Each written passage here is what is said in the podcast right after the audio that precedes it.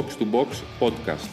Η United παίζει εντός στο derby, όμως το αντιμετωπίζει σαν εκτός, όπου βρίσκεται και το μυαλό του Pogba. Ο 7ψυχο Σόλσκερ δίνει τη σκητάλη το Σάββατο στον 7ψυχο Ζιντάν, ο οποίος θα προσπαθήσει να βάλει τέλος στο αίτητο σερί του Σιμεώνε και της Ατλέτικο. Στην Ιταλία, ο Κόντε προσπάθησε να χωνέψει τον αποκλεισμό από το Champions League πίνοντας το αμήλυτο νερό, την ώρα που στην Bundesliga ένας διάβολος της Τασμανία ετοιμάζεται να κατασπαράξει το κουφάρι της Άλκε.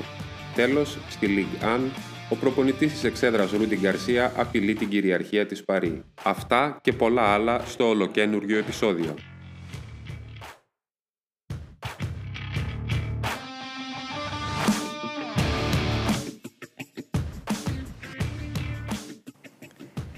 Καλημέρα, καλησπέρα, καληνύχτα. Ό,τι ώρα μας ακούτε, σε όποια διάθεση και αν βρίσκεστε. Είμαστε εδώ πέρα σε ένα βροχερό πρωινό. Δίπλα μας ένα γαλλικό bulldog ροχαλίζει και εμείς θα προσπαθήσουμε να μιλήσουμε για διεθνές ποδόσφαιρο. Αμήλυτε Παναγιώτη Παλατζά, θα ξεκινήσουμε με τη δική σου λογοδιάρεια. ναι. Τι σου έκανε εντύπωση περισσότερο από όσα είδες αγωνιστικά τη βδομάδα που πέρασε; Εντάξει, αφήνοντας στην άκρη το, το 3-0 στο Γιούβε Μπάρτσα, ε, ο αποκλεισμός της Ίντερ, όχι ο αποκλεισμός ω αποκλεισμός, γιατί βλέπω το καθιερώνουν όπως πάνε κάθε χρόνο, αλλά το ότι αποκλείστηκαν με το να μην νικήσουν τη Σαχτάρ. Δηλαδή, αν αποκλειόντουσαν με χ στο Real Gladbach, θα έλεγα: OK, έγινε έτσι. Σου έχει προκαλέσει κάποιο συνέστημα αυτό; Ε, ναι, για το οποίο δεν θα ήθελα να τοποθετηθώ τώρα. Αλλά... Πολύ σωστά κάνεις. Κρατούμε μια, μια στάση ουδετερότητας. Παντογνώστη Γιώργο Κοντογιώργη. Ε, εντάξει, δεν μπορώ να μην συμφωνήσω με τον Παλατζά. Ήταν ε, πολύ ιδιαίτερο αυτό που συνέβη για ακόμη μια φορά. Εξαιρετικό ενδιαφέρον είχε και το τι είπε μετά ο Κόντε μετά από το match. Ε, θα ήθελα να πλατούμε μετά σε αυτό. Απλά ήθελα να πω και κάτι άλλο που μου έκανε εντύπωση γενικότερα πέρα από τον Κόντε και την ντερ. Ε, ένα σκηνικό που είδα στο Βέρντερ στο Γκάρδι ε, με έναν παίχτη. Έχω σημειώσει το όνομά του για να το διαβάσω. Λέγεται Γουαμανκιτούκα. Κάπως έτσι, Λευτέρη. Σωστά, σωστά. Είδα, είδα μια φάση στην Καλή οποία. προσπάθεια. Κάπως έτσι. Νομίζω πως δεν έχω ξαναδεί κίτρινη για διακομόδηση του αθλήματος. Δεν ήταν ακριβώς για διακομόδηση, ήταν γιατί προκάλεσε με αυτό που έκανε. Να πούμε ότι πέρασε για τον τερματοφύλακα της Βέρντερ Και δεν, και δεν το άργησε έβαζε. καθαριστικά. Μήπως- καθοριστικά. Μήπως του έδωσε κίτρινη για το όνομά του. Οπότε θα έχουν φάει οι Έλληνε. Πώς το έγραψε είναι το θέμα στην κάρτα. τελικά, σο- τελικά σοβαρά. Ήταν, ο λόγος ποιος ήταν που έφαγε την κάρτα; Ο λόγος ήταν ότι προκάλεσε με την κίνησή του, τους έχει περάσει όλους Και και, δεν- δεν- αντί δεν- να τελειώσει τη φάση, περίμενε να έρθει κάποιος να μακάρει. Θα μπορούσε όμως να πει κάποιος ότι απλά, κα- απλά Για εμάς, καθυστερεί. για εμάς που δεν είδαμε τη φάση τελικά, έβαλε γκολ. ή- Ε, το έβαλε τον κόλ, τα κατάφερε. Ε, Όντως προκάλεσε. Όντως Θα μπορούσε προκάλεσε. όμως να πει κάποιος ότι απλά καθυστερεί. Πώς είναι στο corner και καθυστερεί γιατί αν δεν είναι η ομάδα του, καθυστερώ μέχρι να το βάλω. Μέχρι να έρθει κάποιος να μην κόψει. Είμαστε υπέρ του αγάμα, γάμα αυτών. και- Γουαμαν Κιτούκα. και της ενέργειάς του, εγώ στηρίζω. Σοβαρά ελευθερία ήταν ο Βασίλη που θεωρείς ότι δέχτηκε σωστά την κάρτα. Εσύ Ε, Εγώ Πού θα έμεινα σταθείς; με το στόμα ανοιχτό. Όταν είδα το πλάγιο του Μπεγερίν, εντάξει, μία φορά λες: OK, κάνει λάθος. Στη συνέχεια, με στη βδομάδα ήταν ένα πολύ ωραίο, μια ωραία συλλογή από τα πλάγια του Μπεγερίν τα τελευταία χρόνια. Δεν ξέρει να εκτελεί πλάγιο. πώς γίνεται αυτό, δηλαδή, τι κάνει; δεν, ξέρει, δεν ξέρει να εκτελεί πλάγιο. Του έχουν δώσει 15 φορές αλλαγή και άλλες 15 φορές που δεν το έδωσαν, αλλά θα έπρεπε να το δώσουν αλλαγή. Εσύ, Γιώργο Γραμμένο, Εντάξει, εγώ θέλω να σταθώ. Καταρχάς, ξετρελάθηκα με τους πανηγυρισμούς της Gladbach και τη φάση που είχαν κάτσει πάνω από ένα κινητό στην αρχή και μετά με ένα ταμπλετάκι. Μου θύμισε παλιά φάση τραντζιστοράκι, περιμένουμε αποτέλεσμα να μάθουμε τι γίνεται κτλ.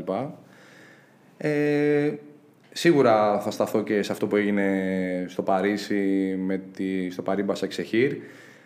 Αυτό το τζουκατόρε νέγκρου που είπε ο Ρουμάνος που σημαίνει ο ποδοσφαιριστής, ο μαύρος και έγινε όλη αυτή η ιστορία δεν ξέρω αν είναι ρατσιστικό ή απλά ο τύπος ήταν ε, ανόητος αλλά σίγουρα δεν είναι political correct να αποκαλείς σε αγώνα Champions League το τύπο αυτός ο μαύρος οπότε έγινε όλο αυτό από μια χαζή διατύπωση από μια ηλίθια συμπεριφορά και προκάλεσε ότι πιο παράξενο έχουμε δει σε αγώνα Champions League. απίστευτο.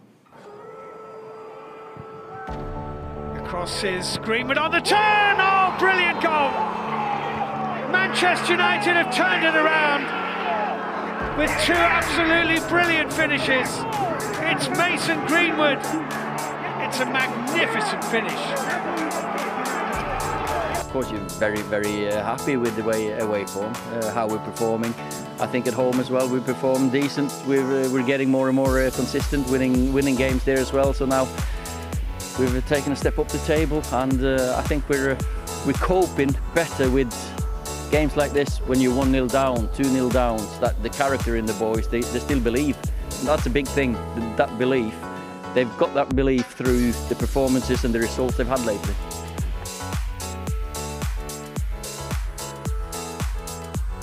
But uh, early days, De Bruyne steps in again. He's only got Sterling ahead of him, but Sterling is in again, and this time he buries it. Raheem Sterling for Manchester City. Four minutes and 31 seconds on the clock. He didn't have to wait too long for another opportunity to give City an early lead. We struggled to in the beginning of the season for many reasons to get results in a row.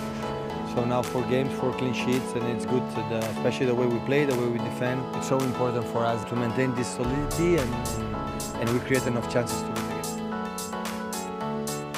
Και ενώ στη ρομαντική Αθήνα έχουμε αγγλικό καιρό με τις καρέκλες που ρίχνει, στο Μάτζεστερ το Σάββατο αναμένεται να έχει καλό καιρό στο ντέρμπι. Καλό καιρό. Έτσι πως έρχονται οι ομάδες σε αυτό το derby, μάλλον ο καιρός δεν είναι ίδιος για τους δύο. Η United έρχεται από ένα πολύ, πολύ άσχημο αποτέλεσμα και αποκλεισμό από το Champions League, ενώ την ίδια στιγμή Λευτέρη, η City δείχνει να το στρώνει. Ε. Η City ναι. Εντάξει, ο De Bruyne αρχίζει και ανεβαίνει. Ο Πέπ αρχίζει και βρίσκει τις λύσεις. Λίγο ο Γκοντογκάν παίζει πιο πίσω, γίνεται το τρίτο στόπερ.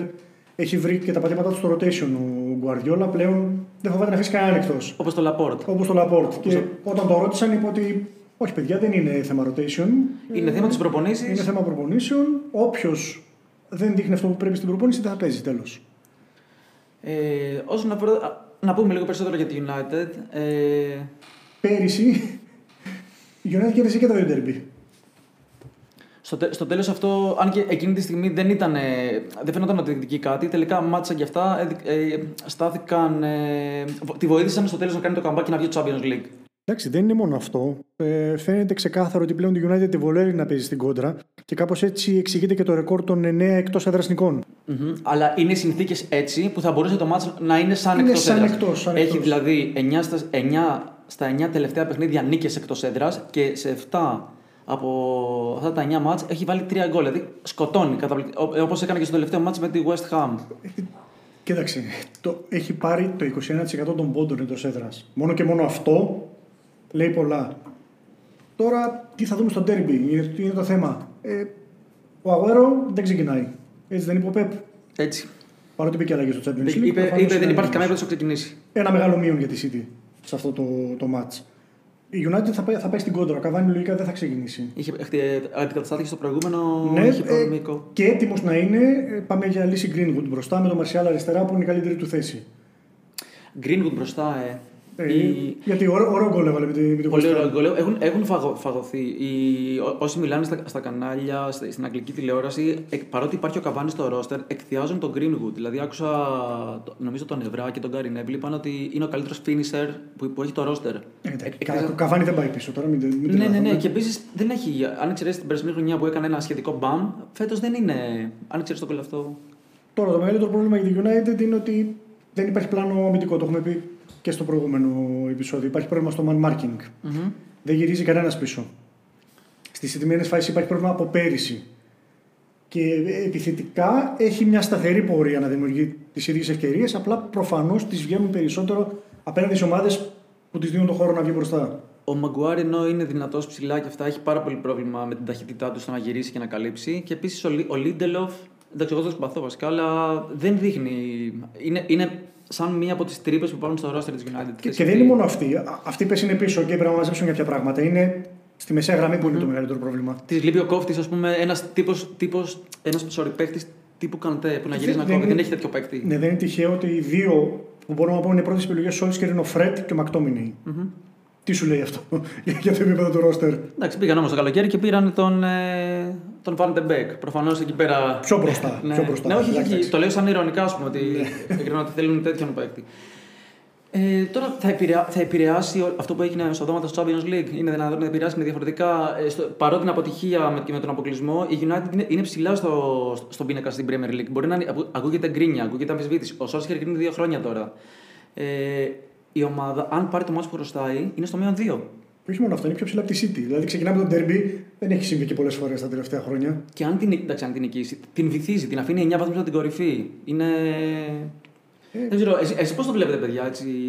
Τι, ποια είναι η Εγώ, αίσθηση εγώ δεν, σας; μπορώ να, δεν έχω καταλάβει ακόμα μετά από αυτά τα δύο χρόνια που πάει να κλείσει ο Σότσχερ αν είναι καλός προπονητής ή όχι. Έχει το φοβερό στατιστικό ότι είναι ο μοναδικός ever που σε περισσότερα από τέσσερις αναμετρήσεις, δηλαδή έχουν παίξει πέντε φορές με τον Πεπ και του έχει κάνει τρεις Δεν υπάρχει κανένας άλλος να το έχει κάνει αυτό σε, σε τόσα παιχνίδια. Ε, ωστόσο, ε, ενώ έχει τρομερή συμπεριφορά εκτός έδρας και έχει βρει τη χημεία να κάνει αυτό το ρεκόρ που λέμε τις 9 νίκες σε σερή, ε, όταν πηγαίνει σε μεγάλα μάτς και ειδικά στο Champions League εκεί που έπρεπε να κρυφθούν όλα και ενώ έχεις ξεκινήσει με νίκη στο Παρίσι, έχεις ρίξει πέντε στη λειψία, καταφέρνεις και α- αποκλείεσαι. Με τραγικά λάθη, με, δηλαδή δεν μπορώ να ξεχάσω εκείνο το μάτς στο, στην, Του- στην Τουρκία, στην Κωνσταντινούπολη, με, τα, με την άμυνα να βρίσκεται στη σέντρα, όχι σε στημένη φάση. Δηλαδή δεν είναι ότι φάγανε από κόρνερ και τους βγήκαν οι άλλοι, απλά βρισκόντουσαν στη σέντρα. Ε, Αυτές είναι λάθος τοποθετήσεις του προπονητή. Δεν φταίνει οι παίχτες για μένα.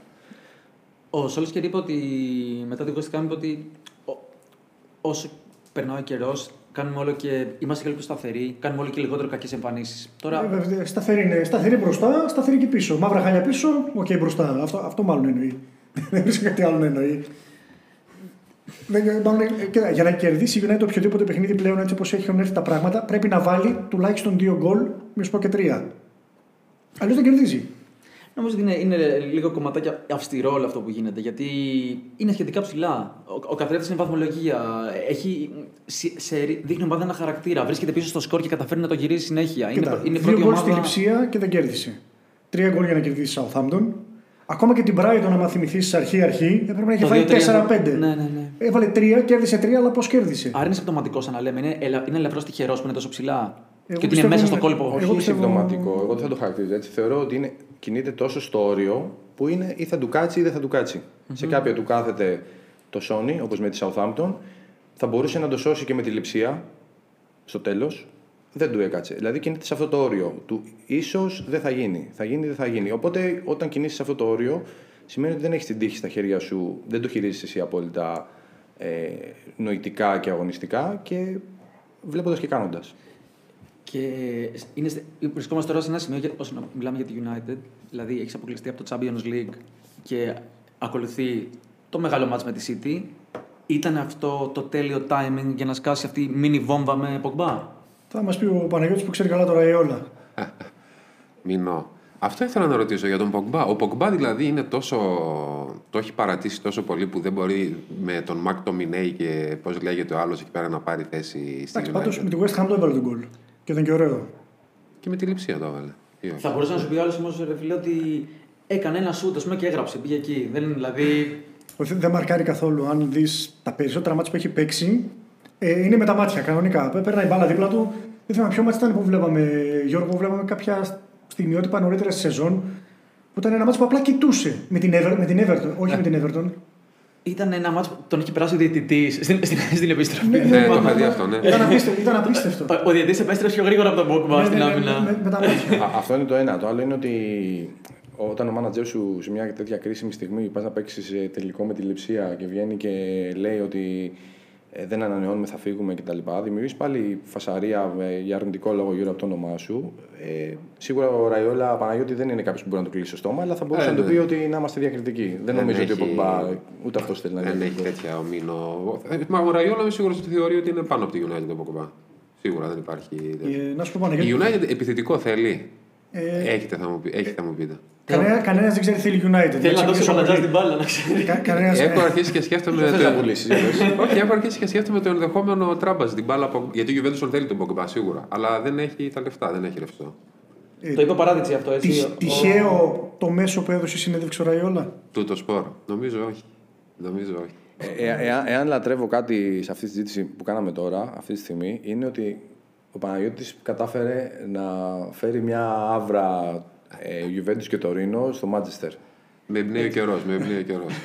Ε, Γιώργο, τι βλέπουμε από το μάτς; Μπορεί να φτιάξει το κλίμα στη United ξανά; Σίγουρα βλέπουμε γκολ έτσι όπως τα περιέγραψες και εσύ ότι πρέπει να βάλει δύο και άμα και τα λοιπά. Η City ξεκούραστη έρχεται με τον Ολυμπιακό, με τον, τον Ολυμπιακό δηλαδή, στον όμιλο του Ολυμπιακού με την Μασέη ξεκούρασε κόσμο, νομίζω 7 παίχτες, οπότε είναι φρέσκοι, περισσότερο από το United που τα δώσαν όλα, με όποιο τρόπο τα δώσαν όλα τέλος πάντων στη λειψία.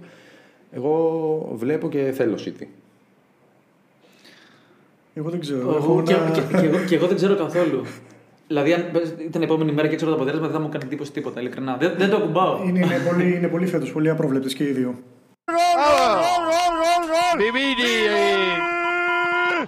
Vinicius. Estaban cansadísimos. Gol, gol, gol, gol, gol. Estaban La muertos. puso Mendy. Dudó Mono. Llegó Vinicius con la puntina del pie. La tocó Vini y marcó el primero del Madrid. Marca Vinicius. Marca el Madrid. Marcó el brasileño. 10 de la segunda parte. Marca Vini. Marca el Madrid. Sevilla 0. Real Madrid 1. Και από τον έναν 7 προπονητή τον Σόλσκερ, περνάμε σε κάποιον άλλον. Υπάρχει στην Ισπανία κάποιος Γιώργο; Εντάξει, έτσι λέμε για τον Ζιντάν, με όλα αυτά που έχει κάνει με τη δύσκολη κατάσταση σε βάρος του. Τώρα οδήγησε τη Ρεάλ σε μεγάλη νίκη σε βάρος της Σεβίλης και πήρε πολλούς πόντους. Όμως, όπως λένε τα ισπανικά ρεπορτάζ, αν αποκλειόταν από τον όμιλο, ο Πέρεθ ήταν έτοιμος να τον διώξει. Υπήρχε το σενάριο να πάρει το Ραούλ, όμως το έκανε και αυτό ο Ζιζού. Μένει εκεί δυνατός και δικαίωσε όσους είχαν ψηφίσει στο, σε ένα δημοψήφισμα της ΑΣ που έλεγαν ότι το, 50%, το 57% ψήφιζε να στηρίξει το Ζιντάν η ομάδα. Ο Ζιντάν περισσότερο στήριξε τον εαυτό το ίδιος με τα αποτελέσματα που έφερε. Σίγουρα το γύρισε. Ε, λέγαμε και στο προηγούμενο επεισόδιο ότι και πέρσι τέτοιο καιρό, βασικά τον Νοέμβριο, ήταν ε, η συζήτηση γύρω το αν θα το διώξουν ή όχι. Τελικά γύρισε την κατάσταση, πήρε το πρωτάθλημα. Δεν ξέρω αν μπορεί να κάνει το ίδιο φέτος, να πάρει τίτλο ή να πάνε κάνει κάτι τρελό στο Champions League. Αλλά σε πρώτη φάση η ομάδα δείχνει να συσπηρώνεται γύρω του. Γύρισε ο Σέρχιο Ράμος, ο Μπενζεμά έβαλε τα γκολ την κρίσιμη στιγμή. Ο Μόντριτς δείχνει να έχει βρει ρυθμό. Ακόμα και ο Βαράν που ήταν καταστροφικός στο προηγούμενο διάστημα φάνηκε τέλειος. Εσύ πώς τον είδες, Γιώργο; Αυτό ήθελα να σου πω. ε, το- Από αυτό μου το πεις. Δηλαδή, με- ε, από εκεί που στο προηγούμενο επεισόδιο ακριβώς λέγαμε για τον ε, Βαράν ότι χωρίς το Ράμος σαν να μην υπάρχει, με την ε, Σεβίλη καθάρισε μόνος στην άμυνα. Ήταν ε, μόνιμα με απομακρύνσει εκεί που έπρεπε. Είδαμε διαφορετική ρεάλ με τη Σεβίλη, έτσι. Καμία σχέση. Δηλαδή, ενώ τις προηγούμενες αγωνιστικές και τον προηγούμενο καιρό όλοι έλεγαν ότι η Ζιντάν έχει ζητήσει πίεση ψηλά, ξαφνικά με τη Σεβίλη ήταν όλοι στη μεσαία γραμμή. Ο Μπεντζεμά ήταν στο κέντρο του γηπέδου. Του βγήκε. Έχει πάρει από Ζωζέ μαθήματα. να ξέρεις. Του βγήκε, όχι, κοίταξε. Όταν παίρνεις το πρωτάθλημα με ένα 0 όπως πέρυσι, φέτος ήταν κάτι ακραίο αυτό που πήγε να κάνει. Είχε πολύ μεγάλη σημασία το αποτέλεσμα αυτό, φάνηκε. Και α, ήταν τυχερή η Real με το αυτό που σκόρε με αυτόν τον γκολ. Κατάλαβε πόσο δύσκολο ήταν να συμβεί, το κράτησε. Εντάξει, το- με την Gladbach έδειξε Ναι. φανέλα. Δεν το, δεν το συζητάμε. Και η Gladbach φοβήθηκε πάρα πολύ, να τα λέμε όλα. Ειδικά από τον γκολ νωρίς. Δεν μπορούσε να αντισταθεί καθόλου. Μαρσέλο θα παίξει. Ο Μαρσέλο, νομίζω όχι. Όσο δεν παίζει ο Μαρσέλο, πάνε Αυτό. καλά τα πράγματα. Χάλασες Τι- τη τι- σκέψη του Παλατζά. Τι έχεις να. Όχι, αυτό ήθελα. Να, να, να, να σκέφτομαι πώς πάει το ντέρμπι. Λέω, αν παίζει ο Μαρσέλο, να το δω προς Ατλέτικο. Αν, ε, Δεν ξέρω, θα τον έβαζες αν ήσουν ο Ζιντάν. θα πέθανα με, Ατλέ, με, με Μαρσέλο, ναι. Θα ζούσα και θα πέθανα με Μαρσέλο. Το θα ζούσες, δεν θα.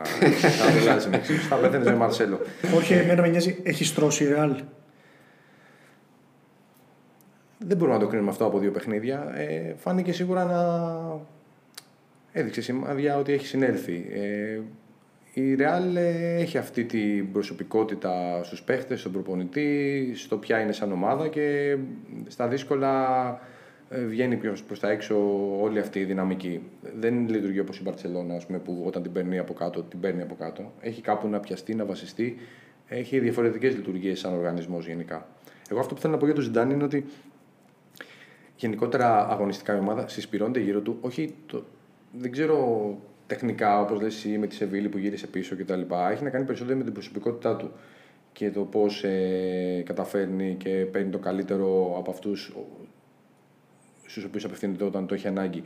Και κάτι διαφορετικό που έχει στη συμπεριφορά του, που το εκτιμούν στη Μαδρίτη, είναι ότι ξέρει που βρίσκεται. Δηλαδή, ο Λοπετέγκη και ο Μπενίτεθ, ε, όταν στράβωνε κάτι και βγαίνανε συνέντευξη τύπου, λέγανε ότι τι να κάνουμε, δεν παίζουμε μόνοι μας, είναι άλλοι 19 αντίπαλοι. Ε, όσοι το έχουν πει αυτό δεν έχουν βγάλει Χριστούγεννα στην ομάδα. Ο Ζιντάν δεν θα το πει ποτέ αυτός σαν δικαιολογία. Ξέρει που βρίσκεται, ξέρει ποια είναι η Real. Δεν υπάρχει κανένας αντίπαλος. Είναι η Real Madrid. Και γι' αυτό θα κάνει και όλοι οι γιορτές. άλλοι. Θα κάνει γιορτές και μπορεί να κάνει και γιορτή και στο τέλος. Πάντως έχει έξι μάτσα ήδο με τον Σιμεώνε. Σπάει παραδόσεις όμως ο Ντιέγκο φέτος. Δεν ξέρω. Ε, το έκανε με την Παρσελόνα, πρώτη νίκη. Λες να το κάνει και με τον Ζιντάν τώρα. Ε, παιδιά, η, η Ατλέτικο έχει φάει δύο γκολ. Δύο. Ιστορικό ρεκόρ. Δεν, δεν έχω δει με κάτι ιστορικό, αλλά εντάξει, εννοείται πως είναι καλύτερη άμυνα στα μεγάλα. Έχει φάει δύο γκολ. Θα σου Αυτό. πω επειδή το έψαξα. Ε, δεν, μπορώ, δεν το πιστεύω πραγματικά. Εντάξει, Δύο- 26 μάτς, συγγνώμη, 26, είναι 26 μάτσα αδίτης στο πρωτάθλημα και απλά δεν τρώει γκολ. Τώρα ο Χόρχε που είναι πιο μεγάλο τα ξέρει αυτά. Το- αλλά, το δείχνει, αλλά, έψαξα. δείχνει, αλλά δείχνει και εγώ ήταν μικρός. Αλλά ακούγεται νέος. ναι. Το έψαξα λοιπόν και δύο Ποιος είναι ο γκολ. Χόρχε; Δύο γκολ σε αυτό το σημείο της σεζόν είχε η Deportivo το 93-94. Νομίζω στο τέλος, αν θυμάμαι, τώρα δεν θυμάμαι. Ναι. Από αυτά που διάβασα. ναι, ναι, ναι. Έχασε το πρωτάθλημα τελευταία αγωνιστική με ένα χαμένο πέναλ του Τζούκιτς στις καθυστερήσεις. Και είχε πάει με τελικό Champions League που αποκλείστηκε από την πόρτα του Μουρίνιο. ναι, όχι, σωστά τα... να μιλήσει ο γυρότερο τώρα. Ε, στο πρώτο του Μουρίνου του 1994. Α, είναι 4, 2004. Λοιπόν, επειδή τα έχουν χαμένα, θα Απολογούμε, μιλήσει ο, απολογούμε. ο γυρότερο. Όντως είχε χάσει το πρωτάθλημα τελευταίο λεπτό, τελευταίο δευτερόλεπτο με Τζούκιτς ε, κοντά στη Βαλένθια. Ήταν αυτό που λέγαμε τα, τα τσιζωράκια και ήταν και ο τελευταίος τίτλος της Dream Team του Johan Cruyff που το είχε πάρει τελευταία στιγμή. Ε, το θέμα με το Σιμεώνε και με τη φετινή Ατλέτικο που κάνει όλα αυτά τα ρεκόρ που λέγαμε ε, έχουν οδηγήσει σε μια φοβερή ε, αισιοδοξία στο Ρούχι Μπλάνκο στρατόπεδο και γενικά στον τύπο γράφουν ότι αυτή η Ατλέτικο πάει για πρωτάθλημα. Έχει λιγότερα μάτς, είναι στην κορυφή, δεν χάνει, δεν τρώει γκολ. Έχει, η διαφορά όμως είναι σε ότι έχει καλύτερη επίθεση σε σχέση με το 2013-2014 όταν πήρε το πρωτάθλημα. Έχει, έχει κάποιες διαφορές. Το ένα είναι ότι έχει καλύτερη επίθεση. Το άλλο είναι ότι έχει φοβερό ρόστερ. Δηλαδή, αν κοιτάξεις τον πάγκο, έχει λύσεις για όλες τις περιπτώσεις. Έχει ακόμα και τον Κοντογκμπιά ή τον Ντορέιρα όταν θέλει να κλείσει τους χώρους. Έχει τον Βιτόλο, τον Καράσκο, ε, τον Κορέα όταν θέλει να ανοίξει το παιχνίδι. Δεν είπες το, μεγαλ... δεν είπες το μεγαλύτερο εργαλείο; Ποιο είναι αυτό; Μάρκος Γιορέντε. Ο Γιωρέντε που είναι πολύ εργαλείο. Μόνο όντως. τέρμα δεν έχει παίξει. Πάντως Πολύ δεν είναι λόγος. μόνο το ρόστερ, είναι ότι εγώ βλέπω ότι έχουν βελτιωθεί όλοι. Από τον Τρίπιερ μέχρι τον Λεμάρ Ναι, τον αποφεύγω τον φέτος. Λεμάρ, Ναι, είναι αυτός. απίστευτο αυτό που έχει κάνει. Ε, υπάρχει ένα έτσι, ενδιαφέρον story με την Ατλέτικο ότι όλο, όλο, για να το δούμε αυτό πρέπει να πάμε πίσω στο Φεβρουάριο. 1η Φεβρουαρίου ήταν τελευταία ήττα για να κάνει αυτό το αίτο σερί των 26 αγώνων είναι από τη Ρεάλ. Τότε οι οπαδοί της Ρεάλ είχαν απλώσει πανό και λέγανε, φωνάζανε, παροτρύνανε και λέγανε και σύνθημα στο Σιμεώνε μήνε, γιατί ήταν η φάση αν θα ανανεώσει ή όχι. Και όταν είχε ιτηθεί από την Παρσελώνα, ε, πέρσι, ε, εκείνο τον καιρό, ένα μήνα πριν μάλλον, ε, είχε μείνει α- ακίνητος να απλά να χειροκροτάει τον γκολ του Μέση. Εκείνη η στιγμή σηματοδοτεί την πιο αμήχανη στιγμή για όλο τον οργανισμό της Ατλέτικο και για το Σιμεώνε και για την ομάδα. Η συζήτηση για το αν θα ανανεώσει ή όχι, για το πώς θα πρέπει να λειτουργήσει η ομάδα γενικότερα. Και τότε ήταν που ο, ο Μιγκελ Άγχελ Χιλ, που είναι ο ισχυρός παράγοντας της ομάδας, μαζί με τον αθλητικό διευθυντή, τον Αντρέα Μπέρτα, έχοντας πάρει και τη σύμφωνη γνώμη του ίδιου του Σιμεώνε, ο οποίος αντιλήφθηκε επίσης ότι πρέπει να αλλάξει τις προπονητικές του φιλοσοφίες, ε, αποφασίσανε να μεταβάλουν όλη, όλη τη λειτουργία της Ατλέτικο. Δεν το έχουν καταφέρει σε απόλυτο επίπεδο, όπως φάνηκε και με τη Ζάλτσμπουργκ, έτσι δεν είναι, Ελευθερή. Ε, Εγώ είδα την Ατλέτικο την παλιά καρέα Ατλέτικο με τη Σάλτσμπουργκ. Ε, άμυνα, εντάξει, έπρεπε να πάρει το αποτέλεσμα. Αλλά με τη Ράλ δεν πρέπει να πάρει πάλι αποτέλεσμα. Κοίτα, σίγουρα θα τη δούμε. Δεν γίνεται να αποβάλει εντελώς το DNA του Τσόλο η ομάδα. Ε, θα τη δούμε σε πολλές περιπτώσεις. σω να τη δούμε και με τη Real έτσι. Ε, με την Παρσελώνα δεν την το Παρ- έκανε. Όχι, Ήταν έπαιξε, κυριαρχική. ναι, έπαιξε άμυνα έχοντας κατοχή. Ήταν, Αυτό, αυτό που λες με την κατοχή, ε, η διαφορά με το 2013-2014, γιατί ψάχνουν και βρίσκουν διαφορές τώρα οι Ισπανοί ε, για το τι, διαφορε, τι μπορεί να λειτουργεί σε άλλη πορεία με εκείνο το πρωτάθλημα, είναι ότι η Ατλέτικο είχε πάρει πρωτάθλημα έχοντας συνολική κατοχή στη χρονιά με 46, κάτι της εκατό. Φέτος έχει στα υπέρ της κατοχή, με τη Βαγιαδολή είχε 53,4. Στο Μεστάγια την προ προηγούμενη αγωνιστική έφτασε στο 66,9. Αδιανόητο να έχει Ατλέτικο κατοχή στο Μεστάγια του σημειώνει 66,9. Και το άλλο που μπορούμε να δούμε διαφορετικό είναι ότι εκείνη η Ατλέτικο του 2014 είχε πάρει πρωτάθλημα με άπειρες στημένες φάσεις, κεφαλιές του Γκοδίν. κτλ. κτλ. Φέτος έχει μόνο ένα γκολ αποστημένο και 18 σε open play. Ε, Έχει και του Σουάρες πλέον. Ακόμα δεν τον έχει. Μία που είχε κορονοϊό. Τώρα μία- γύρισε ο Σουάρες, νομίζω. Μετά από Ναι, δύο μήνες με- ξεκίνησε το μετά το προηγούμενο. πολύ καλό ξεκίνημα που έκανε η σεζόν, έτσι έμεινε εκτός. Και νευρίασε νομίζω κάπου τον έβγαλε. Το, το άλλο story με το Σουάρες και την Ατλέτικο είναι ότι η Ατλέτικο, προσπα... ο Σιμεών προσπαθώντας να λειτουργήσει, να εκμεταλλευτεί μάλλον τα όσα μπορεί να του δώσει ο Σουάρες, έχει προσπαθήσει να κάνει λίγο την ομάδα πιο επιθετική. Κάτι που βγαίνει ευεργετικά και στον Ζωάο Φέληξ που έχει μπει πολύ στο παιχνίδι και στον Καράσκο και, και στον Γκόκε και στο Λεμάρ και όλοι αυτοί. Εγώ Και θα στο σου, Ιωρέντε. Και Μάρκος Γιωρέντε. ναι, Ναι, θα ε, σου σο- πω ότι η Ατλέτικο έχει μία ήττα στα 7 τελευταία μάτς στον Περναμπέου. πή- πήγα να- πήγα να πω για Τώρα το- βέβαια δεν παίζουν στον Περναμπέου, έτσι. Για το Σουάρες πήγα να πω ότι μου θυμίζει λίγο την περίπτωση Βίγια που είχε φύγει από την Παρσελόνα επιτυχημένος με πολλές κούπες και πήγε Ατλέτικο και τον πήρε εκεί. Κάτι τέτοιο θα γίνει και φέτος. Για να συμβεί αυτό, ε, θα πρέπει να μην χάσει σίγουρα στη... στο προπονητικό κέντρο της Ρεάλ που γίνονται τα μάτς και να κρατήσει αυτή τη διαφορά. Γιατί νομίζω ότι ο πραγματικός ρεαλιστικός και μοναδικός διώκτης της πλέον είναι η Ρεάλ. Η Μπαρτσελόνη είναι εκτός παιχνιδιού εντελώς.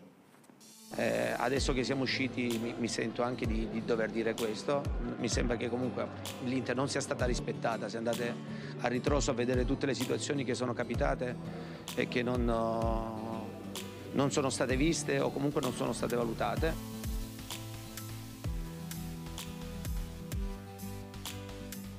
Για πρώτη φορά στο Champions League γίνεται τερμάτισε τελευταία στον Όμιλο. Ο Κόντε μετά το match μίλησε λίγο με τον Καπέλο, είχε μια πολύ ωραία συνημερινή με τον Καπέλο. Για πες μας λίγο Τζόρτζιο, τι... Εντάξει, μίλησε μόνος στο καπέλο ουσιαστικά. Ήταν ε, η εκπομπή Sky Italia αμέσως μετά το τέλος του μάτς. Ήταν στο στούντιο Φάμπιο Καπέλο όπως είναι πάντα. Οπότε έκανε μία ερώτηση στον ε, Κόντε. Του είπε ότι είχε- είχε στην διάθεση, είπε ότι ήταν ό- όλα καλά. Όμως σου έλειπε η ποιότητα, ε, η σωστή επιλογή στην τελευταία πάσα. Του είπε και τον Έριξεν. Υπήρξε μια παύση μετά. Ο Κα- Σαν φάνηκε να μην ακούει ο Κόντε, του έλεγε ο Καπέλο. Όμως αφού του είπαν ότι πρέπει να απαντήσεις, είπε: Δεν έχω τίποτα απολύτως να πω. Η κοπέλα εκεί που ήταν στην εκπομπή ένιωσε κάπως άβολα. Πήγε να του κάνει μια επόμενη ερώτηση για τη Σαχτάρο, ότι της είχες ρίξει πέντε στον ημιτελικό. Έκανε πάλι κάτι ηρωνικό. Είπε ότι έδειξε, έδειξε το μυαλό με το δάχτυλο. Είπε: Σκεφτείτε πριν, πριν κάνετε ερωτήσεις. Και αυτά ήταν αδιανόητα αγενεί. Κάτι το οποίο το κατέκανε εννοείται και ο Κώστα Κούρτα εκεί που ήταν στην εκπομπή, αλλά και όλος ο Ιταλικός τύπος. Ε, ο Κόντε. Ε, εγώ με τον Κόντε καταλήγω σε ένα συμπέρασμα τελικά. Με, το, με σε ό,τι αφορά την Ευρώπη, επειδή βλέπω το παθαίνει παντού. Δηλαδή, το έχει πάθει τότε με τη Juventus, το, το πάθε τώρα δύο χρονιές με την Ίντερ, με την Chelsea θα το πάθαινε παραλίγο, βγήκε δεύτερος σε όμιλο με τη Ρώμα κλπ.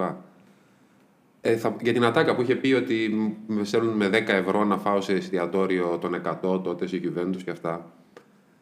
Επειδή τότε ο Κόντε είπε αυτή την ατάκα που ήταν και καλή ατάκα και έπιανε, έπιανε γενικά πιασάρικη ξέρω εγώ και ασχολήθηκαν όλοι με αυτό. Ε, έφυγε, το χειρίστηκε τέλεια επικοινωνιακά το θέμα και δεν τέθηκε ποτέ, ποτέ το ζήτημα όπως μάλλον θα έπρεπε να τεθεί. Είναι ο προπονητής Κόντε για το εστιατόριο των 100...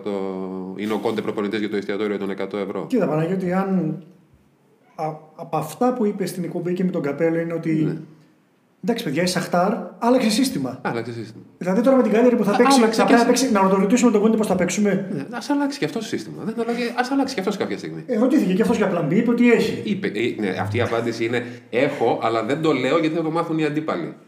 Άρα καλύτερα που δεν απάντησε την άλλη ερώτηση. Δημοτικό, ξέρω εγώ. Ε, δεν το μαθαίνουν Δημοτικό. σίγουρα οι αντίπαλοι γιατί δεν το βλέπουν και στο γήπεδο. Πάντως λέμε μ, για την αποτυχία, είναι αντικειμενικό εντάξει, και με τη Juve είχε μείνει, είχε μείνει, πάλι- είχε, είχε μείνει και εκτός οπλίου με τη Juventus. Νομίζω τέσσερις φορές έχει παίξει Champions League με Ιταλική ομάδα, τις τρεις έχει μείνει εκτός. Πίσω από αυτό υπάρχει κάτι θετικό που θα μπορούσα να σου πω. Για όποιος είναι fan της Inter θα μπορούσε να το ακούσει. Όπως την πρώτη χρονιά με τη Juve και όπως και τη χρονιά με την Chelsea, ο Κόντε πήρε το πρωτάθλημα ενώ η ομάδα του δεν έπαιζε Ευρώπη. Τώρα όχι μόνο αποκλείστηκε και αποκλείστηκε από το Europa. Μπορεί να είναι ένα θετικό το πιστεύω. Εγώ το πιστεύω πραγματικά αυτό. Και εγώ λέω ότι μπορεί να είναι θετικό, αλλά θα γίνει το κλίμα. Ναι, ο άνθρωπος είναι. ε, το- ε, Εκεί που πάει να το στρώσει, τρώγεται μόνος του. Δηλαδή το κάνει το σκηνικό, τα χαλάει όλα. Είναι. Δεν ξέρω τι να πω, είναι μυστήριο. Και, οικο- και οικονομικά του θα, θα είναι ένα, προ- θα είναι Είναι ένα πρόβλημα για την πρόβλημα, ναι. αυτό. Και κυνηγάνε οι ομάδες τώρα με τον κορονοϊό, με το... το κάθε ευρώ και δεν θα έχουν τίποτα έσοδα από Ευρώπη.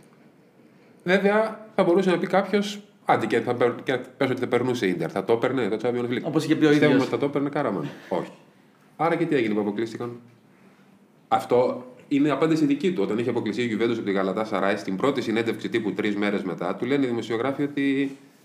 Τι γίνεται, φίλε, ξέρω εγώ έμεινες από τον όμιλο έξω από τη Γαλατά Σαράι, τι γίνεται. Και λέει δεν κατάλαβα γιατί θα το παίρναμε και χάσαμε το τρέμπλ.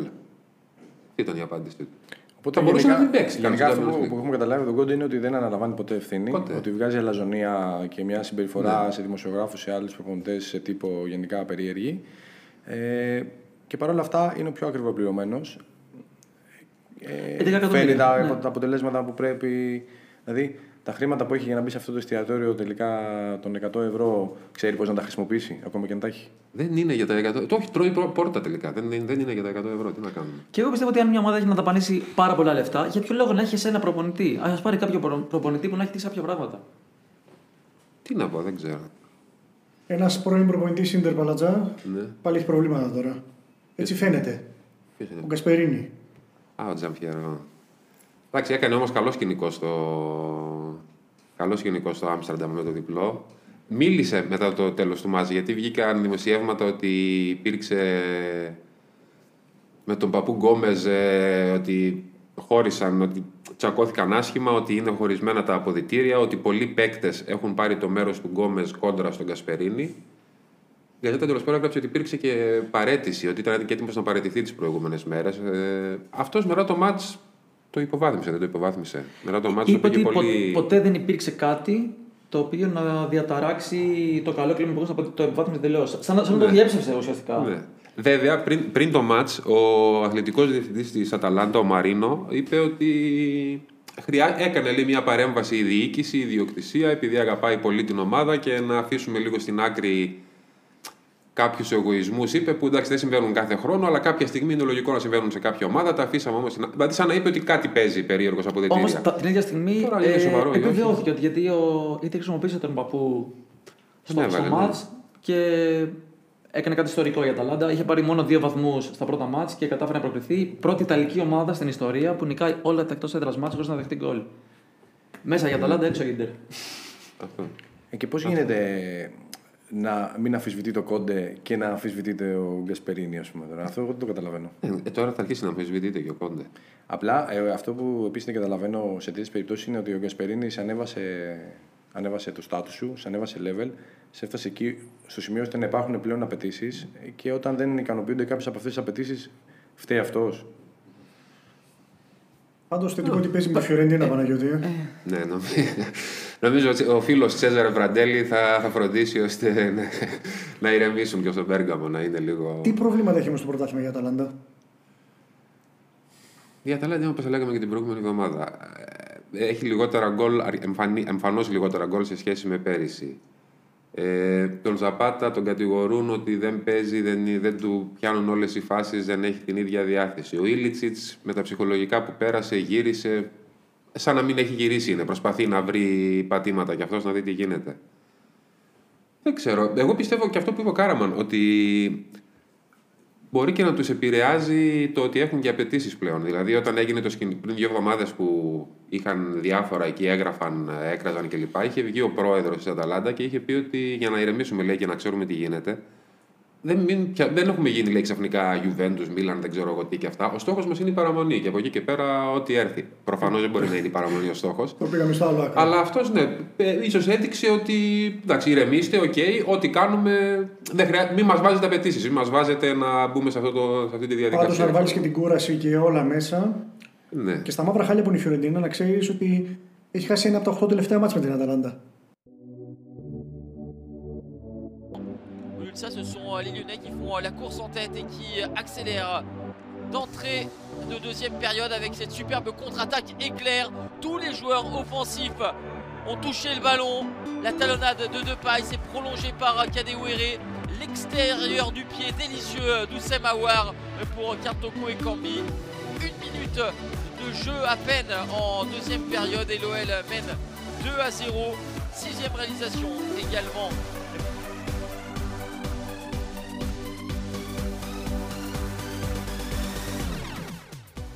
Λοιπόν, Λευτέρη, το μάτς της Παρή με την Πασαξεχήρ πήγε μια μέρα πίσω με όλα αυτά τα σκηνικά με το ρατσισμό και με τα τζουκατόρε νέγκρου κτλ.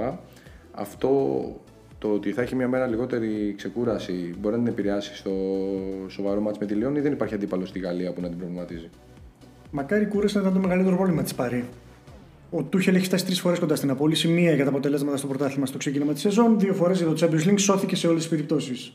Τώρα τι λέει ο Λεωνάρντο. με Τώρα, αυτό τα, που- τώρα τα βρίσκουμε σιγά σιγά με τον Α, Λεωνάρντο. τώρα που είμαστε πρώτοι τα βρίσκουμε. Ε, το πρώτο είναι σχετικό γιατί η Μαρσία έχει δύο μάτς λιγότερα. Αν τα κερδίσει την περνάει. Sorry, εννοούσα στο Τσουλού ότι Το από εκεί Τσούλου- που ήμασταν έξω τελικά. Ναι, ε, απλά σώθηκε ο Τούχελ. Οι σχέσεις τους είναι καλύτερες με τον Λεωνάρντο. Έχουν σταματήσει αυτά τα, τα δημόσια, τα καρφιά ο ένας τον άλλον. Δεν συζητάμε για το αν ο Τούχελ θα συνεχίσει. Είναι 90% σίγουρο θα αποχωρήσει στο τέλος της σεζόν όταν λύγει το συμβολό του. Δεν είναι επιλογή του Λεωνάρντο, το έχουμε ξαναπεί. Τώρα είναι το μάτς με τη Λιόν. Θυμίζει πολύ εκείνο με τη Μαρσέη, το οποίο το έχασε. η Δεύτερα Παρί. αγωνιστική είναι, ναι. το οποίο το έχασε η Παρή. Η Λιόν είναι σε εξαιρετική κατάσταση. Είναι 10 μάτσα ήττητη, το καλύτερο σερί με τον Γκαρσία στο πάγκο. Και δεν ξέρω αν τυχόν κάποιος από εσάς είδε το μάτς με τη Μέτς. Εγώ, εγώ όχι. Ε, Ούτε εγώ. Το μόνο, η τελευταία μας ελπίδα είναι ο- ο Παλατζάς. Παναγιώτης Παλατζάς, Όχι, ο όχι, οποίος θα- θα σας στηρίξω Γιώργο. Δεν θα σχολιάσω το μάτς ε, με τη Μέτς. αλλά θα σας πω ότι ο Γκαρσία ήταν τιμωρημένος. Ο κανονισμός στη Γαλλία λέει ότι πρέπει να είναι στην εξέδρα προφανώς σε απόσταση ικανοποιητική από τον πάγκο για να μην ακούγεται. Αυτό έχει αποφασιστεί θα είναι από την 8η σειρά και πάνω στην εξέδρα. Προφανώς χωρίς κόσμο, ο Γκαρσία μια χαρά μπορούσε να δίνει οδηγίες. Κανονικά ακουγόταν παντού. Ο Αντωνίτη προπονητή με είπε και εγώ το ίδιο θα έκανα. Δεν, δεν καταλαβαίνω ποιο είναι το πρόβλημα. Και 15 σειρές τον βάζανε τον Γκαρσία, πάλι θα ακουγόταν. Γιατί, γιατί είχε τιμωρηθεί, ήταν ο έπαιξε βιολί πάλι, ή όχι; Και κάρτες. Α, κάρτες. Κάρτες παλατζά. Τώρα η Λιόν έχει αλλάξει. Έχει σχέση με πέρυσι. Έτσι. Πέρυσι έπαιζε πολύ αμυντικά. Για κάποιο λόγο που κανένας δεν κατάλαβε. ίδιο ρόστερ είναι σχεδόν τώρα. Καλά της πήγε στο Τσουλού. Μια χαρά της πήγε στο Τσουλού, αλλά για το πρωτάθλημα δεν ήταν ε, το στυλ, έμεινε εκτός Τσουλού. Τώρα έχει αλλάξει παίζει πιο επιθετικά. Έχει γυρίσει ο Αουάρ, έκανε το καλύτερο του παιχνίδι ε, με τη Μέτση. Έδωσε μια εκπληκτική assist για όποιον το δει στον ε, το Κοεκαμπή. Σιγά σιγά ανεβαίνει η ρυθμό η μεσαία γραμμή της Λιόν. Η επίθεση ήταν μια χαρά ούτως ή άλλως. Ανεβαίνει και ο Ντεπάη. Τον κράτησε η Λιόν για να φύγει τον χρόνο ελεύθερος. Μπρούνο Γκυμαρά είναι ο ένας, το θυμάμαι από το Champions League. Ναι, ανεβαίνει και ο Μπρούνο Γκυμαράης. Μέχρι τώρα δεν, δεν έπαιζε καλά ο γκυμαραη Τώρα στα τελευταία παιχνίδια έχει αρχίσει να ανεβαίνει. Και ο Πακετά έκανε καλή εμφάνιση. Εκείνος που έκανε τη διαφορά τον ΟΑΡ και από αυτόν περιμένει με την Παρή να κάνει ξανά την, ε, τη διαφορά. Μου το έχει ελέγχει τα δικά του προβλήματα τα γνωστά.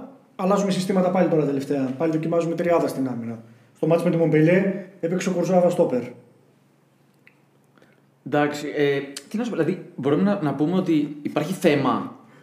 Τι... Δηλαδή, αν, δεν- δηλαδή να μην Θέμα πάρει το- υπάρχει γενικά. Όχι, όχι, όχι, να μην- όχι ότι γίνεται- κινδυνεύουμε να χάσουμε το πρωτάθλημα. Δηλαδή, το συζητάμε όντως. Φέτος, φέτος ναι, το συζητάμε, Το συζητάμε όντως. όντως, δηλαδή. Το συζητάμε όντως. Τα καλά νέα είναι ότι ο Άλκε Λαϊφή, ο πρόεδρος, είπε ότι ετοιμάζονται οι ανανεώσεις στην Neymar και Mbappé. Για, για, όσους, για όσους ακούνε αυτή την ανάλυση της Λιόν από το Λευτέρη Βασίλη, εγώ έχω να πω ότι ε, δεν βλέπει απλά τα στιγμιότυπα, κάθεται και βλέπει όλο το μάτς εννοείται και μετά μπορεί για επιδόρπιο να δει και ένα Βλαδιβοστό κουράλ έτσι, για να περάσει η ώρα του το Το απόγευμα. Βλαδιβοστόκ ε, Καραμανουράλ είναι πρωί-πρωί, είναι πρωινό, είναι ανάπεδα οι ώρες. Θα είναι γύρω στις 7. Α, είδατε, τα, τα βλέπει. Ε, εγώ ξέρετε, δεν έχω καταλάβει. Ε, Δεν θέλω να ρωτήσω κάτι για τη Βλα- Βλαδιβοστόκ, δεν μπορείτε να την πω. που θα ήθελα πάρα πολύ να παίζει αυτός ο επιθετικός που έλεγες στην αρχή, ο Ποιος; της Βέρντερ, στην Βλαδιβοστόκ, να το πω όλο. Κοίτα, Ε, θα δεις, αν δεις το μάτι τώρα που είναι και μεγάλο, θα δεις τον ε, Κανταβέρε στην, ε, στη Λιόν, ο οποίος κάνει εξαιρετική σεζόν και στον τέρμι με τη Σύνδεση είχε βάλει και δύο γκολ. Εντυπωσιακός. Ε, τον- από πέρυσι Εγώ στην θέλω να κατηγορία. ρωτήσω, να ρωτήσω για πιο γνωστούς. Ε, μου. δηλαδή, στην Παρή δεν έχω καταλάβει τι ακριβώς γίνεται με τα συστήματα. Ε, Δεν έχει πλέον ε, κανονικό φόρ. Θα παίζει ο Μπαπέ με τον Νεϊμάρ, πάντα οι δυο τους. Θα παίζει με πέντε στην άμυνα. Αλλάζει αυτό, τι γίνεται; Κοίτα, ε, το μοναδικό θέμα που υπάρχει στο μεγάλο είναι με τον Τη Μαρία, ο οποίος δεν, καταλαβαίνεις- δεν καταλαβαίνει ο ίδιος γιατί είναι μέρος του rotation και ο Μπαπέ με τον Neymar δεν είναι. Θεωρώ τον εαυτό του ότι είναι σε αυτή την κατηγορία ο Ντι Μαρία για την Παρή. Δεν απέχει πολύ από την πραγματικότητα, αν το σκεφτείς το τι έχει προσφέρει. Σηκώνω χέρι, σηκώνω χέρι. Για να πες ρωτήσω. μου, για πες μου. Ε, αυτό το παλικαράκι ο Ικάρντι που είναι. Γιατί μόνο όλο τον Κιν βλέπω. Όταν, όταν, παίζει- δηλαδή, ό- όταν δεν παίζει με φόρη παρή όπως έγινε με τους Τούρκους, παίζει ο Μπαπέ με τον Νεϊμάρ. Άλλες φορές όταν θέλει να βάλει φόρη βάζει το Μόιζε Είχε Κιν. τραυματισμούς ο Ικάρντι και απλά του πήρε τη θέση ο Κιν Κεν, δεν ξέρω πώς πρέπει να τον πούμε. Λέμε, ε, ο- το έχει πει ο ίδιος. Μόιζε Ή Κιν. στην Ιταλία, Μόιζε επειδή- Μόιζε Κιν. Μόις, Μόις. Μόις Κιν, Μόις Εγώ Κιν. νομίζω σε κάθε χώρο που πηγαίνει το λέει αλλιώς. Ναι, Όχι, εγώ εκεί. έτσι πιστεύω. εγώ Θα έτσι κρατήσω πιστεύω. τον Μπαλατζά αυτό που μου έχει μείνει το Μόης Το και- μεγάλο λάθος, θα σου πω, στην περίπτωση Κιν είναι ότι δεν υπάρχει ρήτρα για αγορά του. Και το έχουν μετανιώσει ήδη. Θα τον αγόραζαν τον, τον χειμώνα αν μπορούσαν. Τόσο μεγάλη εντύπωση έχει κάνει ο Κιν. Πες μου για τον Ικάρντι λίγο. Ο Ικάρντι είχε τραυματισμούς. Εντάξει, τώρα σε περίοδο που δεν κάνεις προετοιμασία με κορονοϊό και όλα αυτά, γίνεται ακόμα πιο δύσκολο το πράγμα. Και ο Κίνγκ είναι σε καλύτερη κατάσταση. Είναι πιο δυναμικός και είναι σε καλύτερη κατάσταση. Για τον, για τον Εμπαπέ δεν χρειάζεται να πούμε πολλά, έφτασε στα 100 γκολ. Καλά, εντάξει, ο Εμπαπέ. Θα γυρίσει η Ιταλία ο, ο Ικάρντι. Δεν νομίζω. Δεν είναι δεν τίποτα. νομίζω, όχι, δεν νομίζω, Τα- δεν είναι, νομίζω. είναι καλά εκεί πέρα με τη, Είναι Γουα- με καλά, τη είναι- Γουάντα εκεί πέρα στο Παρίσι είναι όλα καλά. Ε. Είναι καλά, είναι καλά. Και τώρα για το μάτς έχει το καλό η Παρή ότι δεν έχει χάσει κανένα από τα 11, από τα 12 τελευταία μάτς με τη Λιόν. Ενώ στο τι περιμένουμε να δούμε από το παιχνίδι, ανοιχτό θα είναι το παιχνίδι σίγουρα. Η Λιόν και η Παρή έχουν κάνει τα περισσότερα σουτ στη Λίγκαν φέτος. Σου θυμίζω ότι η Μαρσέη είχε να την νικήσει 10 χρόνια. Και, και... Είναι παράξενη σεζόν. Είναι παράξενη σεζόν. Μπορούμε να ελπίζουμε. Skripski gegen Radetzky. Nein, und Raman macht es auch nicht. Es ist wie verhext. Die große Chance auf den Anschluss, sie bleibt an Lukas Radetzky hängen. Aber es ist nicht nur Pech. Über weite Strecken ist Schalke Leverkusen nicht gewachsen. Και αφού όπως έχουμε πει έχουμε αυτό το βροχερό καιρό και την παραμυθιάρικη διάθεση θα πούμε μια ωραία ιστορία από το 1965-66 με έδρα την Bundesliga είχε εμφανιστεί τότε μια, για μια και μοναδική φορά μια υπέροχη ομάδα η οποία κατάφερε να κάνει ένα τρομερό σερί 31 αγωνιστικών χωρίς νίκη. Είχε νικήσει κιόλας την πρώτη αγωνιστική. Στην πρεμιέρα, ναι, με στην 80.000 πρεμιέρα. κόσμο στην Πρεμιέρα. Φοβερά πράγματα.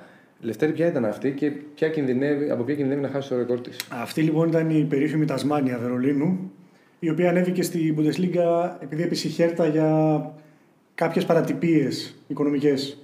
Τότε έπρεπε, ήταν υποχρεωτικό να υπάρχει ομάδα Βερολίνου στην πρώτη κατηγορία, γι' αυτό ανέβηκε η Τασμάνια. Η Τασμάνια λοιπόν, σε αυτό το σημείο της σεζόν που βρισκόμαστε τώρα στην Bundesliga, τότε είχε τρεις βαθμούς ακριβώς όσους έχει και η Σάλκε φέτος. Αυτό. Πάμε για ένα μύθο της αποτυχίας. Μύθος, να πούμε, είναι το, ένα από τα πολύ γνωστά τραγούδια της σαλκε Λέγεται μύθος. Πάμε για ένα μύθο της αποτυχίας λοιπόν με τη Σάλκε. Παναγιώτη, τι ακριβώς κάνει η Σάλκε, τι, ποιο είναι το, το, το δεν- σενάριο αυτό που Δεν τρέχει. ξέρω ακριβώς τι κάνει η Σάλκε, φαντάζομαι δεν ξέρουν ούτε αυτοί, αλλά ξέρω τι θα κάνει η Σάλκε. Τα 26 μάτς 27, γιατί αποκλείεται να νικήσει το παράνομο πάθος μου που λέγεται Augsburg Καραμάν. Να, να πούμε εδώ τώρα ότι ο Παναγιώτης όταν ήμασταν, ε, συνεργαζόμασταν σε ένα site, ε, τον βάζαμε και έγραφε, ζητούσε να γράφει την Augsburg γιατί ήθελε να τη σώσει και κατάφερε να τη σώσει. Από τότε δεν έχει πέσει κιόλας Και η ομάδα, Ευρώπη παρόλο που τώρα, την έχει δηλαδή. αφήσει. Όχι, ναι, έχω βάλει. Τη στηρίζει όμως ηθικά. Κάναμε εγώ σε αντίθεση με Αντώνιο Κόντε ή άλλους προπονητές, όταν κάνω δουλειά σε μια ομάδα, μένει. Έρχεται ο επόμενος και βρίσκει εκεί υλικό να δουλέψει, να κάνει. Οπότε Υπάρχουν Λευτέρη βάσεις. πάει για 27 σερή μάτς. Ε, εύκολα πάει. Να πούμε ότι ο Μπάουμ είναι πρώην προπονητής της Augsburg. Οπότε ο Παλατζά δεν ξέρω τώρα, θα είναι διχασμένο λογικά. ε, όλα μαύρα στη Σάλκε. Ε, από, από διοικητική κρίση, οικονομική κρίση, αγωνιστική κρίση έχουμε από όλα. Είναι το χειρότερο ξεκίνημα στην ιστορία της. Ποτέ ξανά δεν είχε 10 μάτς χωρίς νίκη στο ξεκίνημα. Και εντάξει, τώρα υπάρχει μια λίστα με αρνητικά ρεκόρ, δεν χρειάζεται να τα πούμε όλα. Αυτό που πρέπει να πούμε είναι ότι πριν δύο εβδομάδες, νομίζω, αν δεν κάνω λάθος, ο Μάρκο τι είχε πει ότι το μόνο που θέλω να κάνω είναι να πάω στο ποδήλατο για να κλάψω. Τώρα τον ρώτησαν για τον προπονητή του, για τον Μπάου. Η έκφραση που χρησιμοποιήσει στα γερμανικά είναι Die Ärmste Sau. Αυτό περίμενα. ρε. αυτό, αυτό, Λοιπόν, αυτό. τώρα, ήθελα. η ακριβής μετάφραση είναι η φτωχή γουρούνα. Α, έκανε γενικό. Είναι μια έκφραση Είναι που και θέλει να άσχημο πει. το Ε, γουρούνα στα. είναι- Το Γουρούνα το μηχανάκι. Όχι γουρούνα, το γουρούνι. Α, οκ. οποίο είναι και πολύ άσχημο στα γερμανικά, έτσι δεν είναι. ναι, όχι, είναι μια από τις ωραίες εκφράσεις στη Γερμανία. Ο τελευταίος που φταίει σημαίνει ότι ο τελευταίος που φταίει είναι αυτό- είναι ο Μπάουμ, είναι ο προπονητής, ο οποίος ήρθε πριν λίγο καιρό, δεν έχει καταφέρει να κάνει τίποτα και δεν πρόκειται να καταφέρει να κάνει τίποτα. Ε, κάθε, σε κάθε αγώνα, μετά από κάθε ήττα, κάθεται και απαντάει ο καημένος σε κάθε ερώτηση πού πάτε θα πέσετε; Επαγγελματίας πάντως δεν τα παίρνει, προσπαθεί να απαντήσει λογικά. Προφανώς δεν έχει απαντήσεις. Πρέπει να έχει μία, μία απάντηση να δώσει, δηλαδή. Ε, να, ε, τη ξανα, να τη Ε, ξαναλέει. Μπορείτε να, να κοιτάξετε την προηγούμενη μου. Τι είπα, ε, σκεφτείτε ότι στο προηγούμενο μάτς με τη Leverkusen έκανε καλή εμφάνιση. Το 0-3 δεν δείχνει αυτό που έγινε στο, στο γήπεδο. Έχασε και πέναλτι για να μειώσει ένα-δύο. Δείχνει τα πάντα αυτό, ούτε πέναλτι δεν μπορεί να βάλει. Και ότι ο που έβαλε το αυτογκολ ε, στο ξεκίνημα είπε ότι ήρθε ώρα να συμπεριφερθούμε σαν άντρες και να δείξουμε αυτό. Ναι. Ναι. καταλαβαίνετε. Αυτό που παίζουμε τώρα είναι σκατά.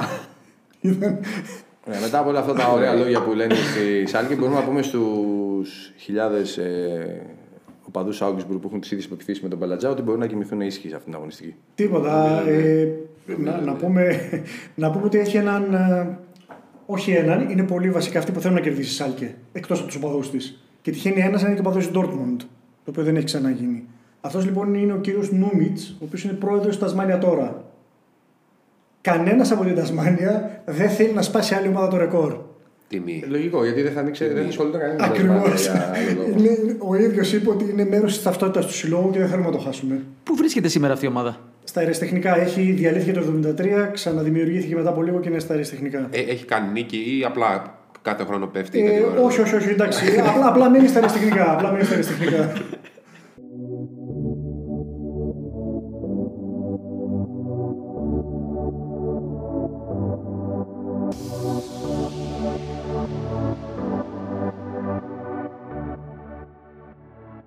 Ωραία όλα αυτά, αλλά ήρθε η ώρα που όλοι περιμένατε. Box to box quick hits. Γιώργο, η Πάλα πέτυχε 5 γκολ την προηγούμενη αγωνιστική. Πιστεύεις ότι θα μπορέσει να τη σταματήσει ο Ζωσέ; Δεν ξέρω αν θα μπορέσει να τα σταματήσει, πάντως είναι κάτι σαν δώρο για αυτόν. Ε, Έχοντας παίξει μια σειρά από δύσκολα μάτς με City, Chelsea και Arsenal, δεν δέχτηκε γκολ σε, σε κανένα από αυτά, νίκησε τους Gunners ε, και τώρα χαλαρώνει λίγο έχοντας πιο αδύναμο αντίπαλο. Βέβαια, η Πάλα στο τελευταίο μάτς έριξε 5 στη West Brom και κα- αυτό είναι κάτι που μπορεί να βολεύει τον Ζωζέ, ο οποίος μπορεί να βρει ένα λόγο για να κλειστεί πίσω. Η πρωτοστορία πάντως είναι με το μέρος της Tottenham, η οποία έχει 9 νίκες και μια ισοπαλία κόντρα στη συγκεκριμένη αντίπαλο. Όμως πρέπει να προσέξει τον Ζαχά, έναν επιθετικό ο οποίος είναι σε φόρμα για την Πάλα και είναι ένας εκ των κορυφαίων παικτών ε, εκτός top 6. Είναι σαν απορία να δούμε τι μπορεί να συμβεί αν οι Spurs μείνουν πίσω στο σκορ.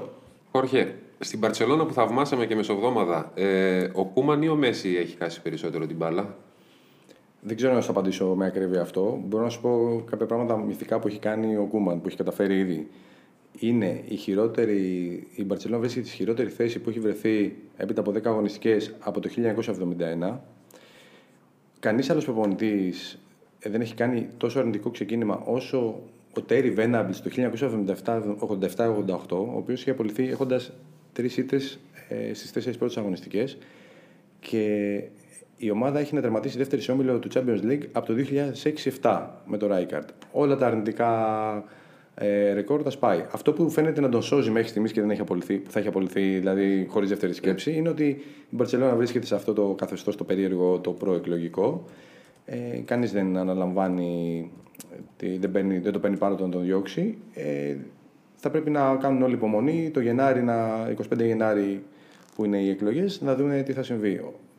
Μέσα σε όλο αυτό το κλίμα, ο Μέση στην ήττα με την Κάντιθ, την προηγούμενη αγωνιστική, έχασε την μπάλα 29 φορές. Οπότε δεν ξέρω, μέτρα εσύ τι είναι χειρότερο. George.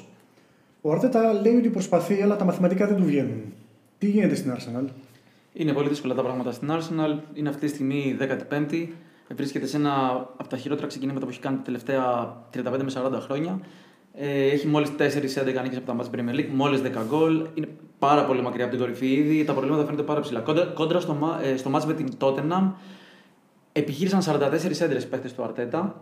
Παρ' όλα αυτά, ο Αρτέτα είπε ότι έκαναν αυτό που ήθελα. Ακριβώς αυτό. Είχε, είχε χρησιμοποιήσει μια έκφραση ο Βάσκος, είχε πει ότι είναι απλά μαθηματικά. Θα βάζουμε κορμιά μες στην περιοχή και θα γεμίζουμε φουλ. Κάποια στιγμή θα γίνει. Δεν έγινε αυτό το πράγμα. Η, στο συγκεκριμένο μάτς, βέβαια, η τότε να αντιμετώπισε πάρα πολύ εύκολα αυτό το σύστημα. Δεν είχε καμία τύχη. Ε, είναι κάτι το οποίο στους φάνες δεν αρέσει, δεν έχουν μάθει να ζουν αυτό το πράγμα. Περιμένουμε να δούμε ποια μπορεί να είναι η αντίδραση μιας ομάδας που σεντράρει το ίδιο όσο η Βίλα, Λίνιτ και Southampton. Στην Ιταλία γίνεται πολλή κουβέντα για την Αταλάντα, για τις αγωνιστικές επιδόσεις τα τελευταία χρόνια. Είναι μήπως η Ελλάς Βερόνα μια μικρή Αταλάντα; Ναι. Αν και πιο πολύ πάει σε Σασουόλο λόγω του στυλ παιχνιδιού ο συγκεκριμένος τίτλος, αλλά ναι, είναι μια μικρή Αταλάντα σε ό,τι αφορά τι τις εκπλήξεις που κάνει. Ή και μια νέα, Βερο- μια νέα Κιέβο, για να το πάμε από την ε, πόλη. Με 8 γκολ παθητικός σε 10 μάτς η Βερόνα έχει την καλύτερη επίδοση που είχε ε, από τότε που πήρε το πρωτάθλημα το 1985. Αν καταφέρει να κάνει και νίκη τώρα στη Λάτσιο στο Ολύμπικο, δύσκολο βέβαια, αλλά αν το κάνει, θα, για πρώτη φορά μετά το 2014 θα έχει διαδοχικές εκτός έδρας νίκες. Και όλα αυτά χάρη στον Ιβάν Γιούριτς, τον προπονητή, ο οποίος είδε τη διοίκηση να πουλάει σχεδόν όλη την άμυνα το καλοκαίρι. Κουμπούλα, Άμραμπατ, έφυγαν εκεί πέρα όλοι. Δεν επηρεάζεται σε κάτι, έχει τις επιδόσεις που είπαμε στην άμυνα. Στην επίθεση βρίσκει λύσεις ακόμη και αν δεν έχει κλασικό γκολτζή. Ο ίδιος λέει ότι τα έχει μάθει όλα αυτά από τον Γκασπερίνι, για να το συνδέσουμε και με Αταλάντα, γιατί ήταν προπονητής του στην Τζένοα ο Γκασπερίνι, τον οποίο νίκησε Αταλάντα Βερόνα 0-2 πριν δύο αγωνιστικές. Σε 50, έχεις συμπληρώσει 51 μάτς στον πάγκο της Βερόνα, έχει 17 νίκες, 17 ισοπαλίες, 17 ήττες. Τίμιος, απόλυτη ισορροπία, αλλά το κοιτάμε, θα το δούμε αλλιώς. 17 μάτς έχασε, 34 δεν έχασε, γιατί η Βερόνα θρίαμβο. Ντανό, η Bundesliga ανακοίνωσε νέο συμβόλαιο για τηλεοπτικά. Τι παίζει, τι έχουμε; Είναι κάτι που συζητούσαν εδώ και καιρό. Α, Για τα επόμενα τρία χρόνια οι ομάδες θα μοιραστούν περίπου 4,4 δισεκατομμύρια ευρώ. Αυτή η συμφωνία είναι κατά 200 εκατομμύρια ευρώ μικρότερη από την προηγούμενη λόγω της πανδημίας και του προϊόντος, το οποίο δεν ανέβηκε όσο θα ήθελαν οι Γερμανοί. Ο γερμανικός τύπος το υποδέχτηκε ως μια χαμένη ευκαιρία. Τον περασμένο Οκτώβριο, Στουτγκάρδη, Μάιντς, Αρμίνια και Άουγκσμπουργκ από την πρώτη κατηγορία, μαζί με τις περισσότερες ομάδες της δεύτερης, γιατί είναι πρώτη και δεύτερη κατηγορία μαζί στη Γερμανία, είχαν ζητήσει να κλείσει η ψαλίδα οικονομική. Αν τελείωνε το πρωτάθλημα φέτος όπως είναι τώρα, η Bayern για παράδειγμα θα λάμβανε 105,5 εκατομμύρια ευρώ και η τελευταία Αρμίνια 34,5. Μιλάμε για μια αναλογία 3,8 προς 1. Με το νέο συμβόλαιο αυτή η αναλογία θα πέσει στο 2,9 προς 1. Είναι ένα βήμα προς τη σωστή κατεύθυνση, όμως η σύγκριση με την Αγγλία για παράδειγμα, εκεί τα πράγματα είναι 1,9 προς 1. Θέλανε κι άλλο οι Γερμανοί να το πλησιάσουν, δεν τα καταφέρανε. Έχουν μπει διάφορες ρήτρες. Για παράδειγμα, στα τριπλικά δικαιώματα θα παίρνεις χρήματα ανάλογα με το πόσο καλές είναι οι ακαδημίες σου. Πλέον μπαίνει και ένα, μια καινούργια ρήτρα για το πόσο μεγάλο είναι το brand που έχεις. Κάτι που δεν ήθελαν οι μικρότερες ομάδες. Και σημασία έχει ότι μετά τα δύο χρόνια θα μοιραστεί ισόποσα το 50% σε όλες τις ομάδες. Κάτι που θα φέρει πολλά χρήματα στα ταμεία. Και τελευταίο είναι ότι η Γερμανία κινείται στα πρότυπα της Ισπανίας και της Ιταλίας και θα βρει στρατηγικό επενδυτή για την πώληση των δικαιωμάτων για το επόμενο συμβόλαιο. Κάραμαν, επιστρέφω η Ισπανία γιατί έχω απορίες. Θέλω να αποθεώσω την ομάδα που γλέντισε Ρεάλ και Μπάρτσα και δεν ξέρω πώς λέγεται. Κάντιδ ή Κάδιδ; Πρώτο αυτό. Και δεύτερον, αφού μου απαντήσετε αυτό, ποιος είναι αυτός ο Θεός Άλβαρο Θερβέρα που τα έχει κάνει αυτά τα πράγματα; Καταρχάς, ε, λατρεύω αυτή την προφορά έτσι που τα, όπως τα είπες. Ε, στις, δο- στις, δο- στις 12 Ιουλίου, πέρσι το καλοκαίρι, ήταν ε, γύρω στους 12.000 κόσμου έξω από το ραμό Ντεκαράνθα και πανηγύριζαν την επιστροφή της Κάντιθ ή Κάδιθ στην ε, Πριμέρα Division επί από 14 χρόνια. Εκεί στα νοτιοδυτικά της Ανδαλουσίας προτιμούν το Κάδιθ. Εδώ στην Ελλάδα το λέμε Κάντιθ, οπότε δεν, ε, δεν έχει να κάνει. δεν Α μας νικάει ενδιαφέρει. αυτή η Ρεάλ Μπάρτσα και τη λέμε εμείς. Ναι, το φοβερό είναι ότι τότε κανείς δεν φανταζόταν από αυτούς τους 12.000 και γενικά σε όλο τον κόσμο ότι θα ξεκινούσε αυτή η σεζόν στη Λα Λίγκα με νίκη μέσα στο, στη Μαδρίτη επί της Ρεάλ, την πρώτη που έχει κάνει στην ιστορία της και με νίκη επί της Μπαρτσελώνα. Η Κάδιθ βρίσκεται ψηλά και το μυστικό ε, τη επιτυχία συγκεντρώνεται γύρω από το όνομα αυτού του τύπου, του Άλβαρο Θερβέρα, ο οποίος είναι πρωτάρι στη, στην Primera Division και είχε και μια ιστορία ότι την ανέλαβε την ομάδα το 2016 όταν αυτή βρισκόταν στην τρίτη κατηγορία της Ισπανίας και λίγους μήνες πριν ήταν, σκεφτόταν να αποσυρθεί από την προπονητική. Δεν του πήγαινε καλά, δεν έβρισκε δουλειά. Τελικά μετά την νίκη επί της Μπαρτσελώνα, αφού την κλείδωσε, στη συνέντευξη τύπου έδινε και οδηγίες και εξηγούσε ότι ήταν πάρα πολύ εύκολο. Γιατί είχα διαβάσει πολύ εύκολα τον τρόπο του παιχνιδιού της Μπαρσελόνα. Εξηγούσε πώς όταν κάνει την κίνηση Ζόρντι Άλμπα από αριστερά μπορούσε να απομονώσει τον Μέση. Τον απομόνωσε. Του πήραν οι παίχτες Κάδιθ, όπως λέγαμε και πριν για την Μπαρσελόνα, 29 φορές την μπάλα. Και η Κάδιθ ή Κάντιθ με το Θερβέρα μπορεί να αισθάνεται ότι τουλάχιστον δεν θα υποβιβαστεί. Δανό, ο Παλατζάς επιμένει με Ισπανία, εμείς επιμένουμε με Γερμανία. Στην Bayern λοιπόν βλέπουν ότι μάλλον δεν υπάρχει ανταγωνισμός στο πρωτάθλημα. Ψάχνουν κάποιον τρόπο για να έχει οπωσδήποτε ενδιαφέρον η Λίγκα.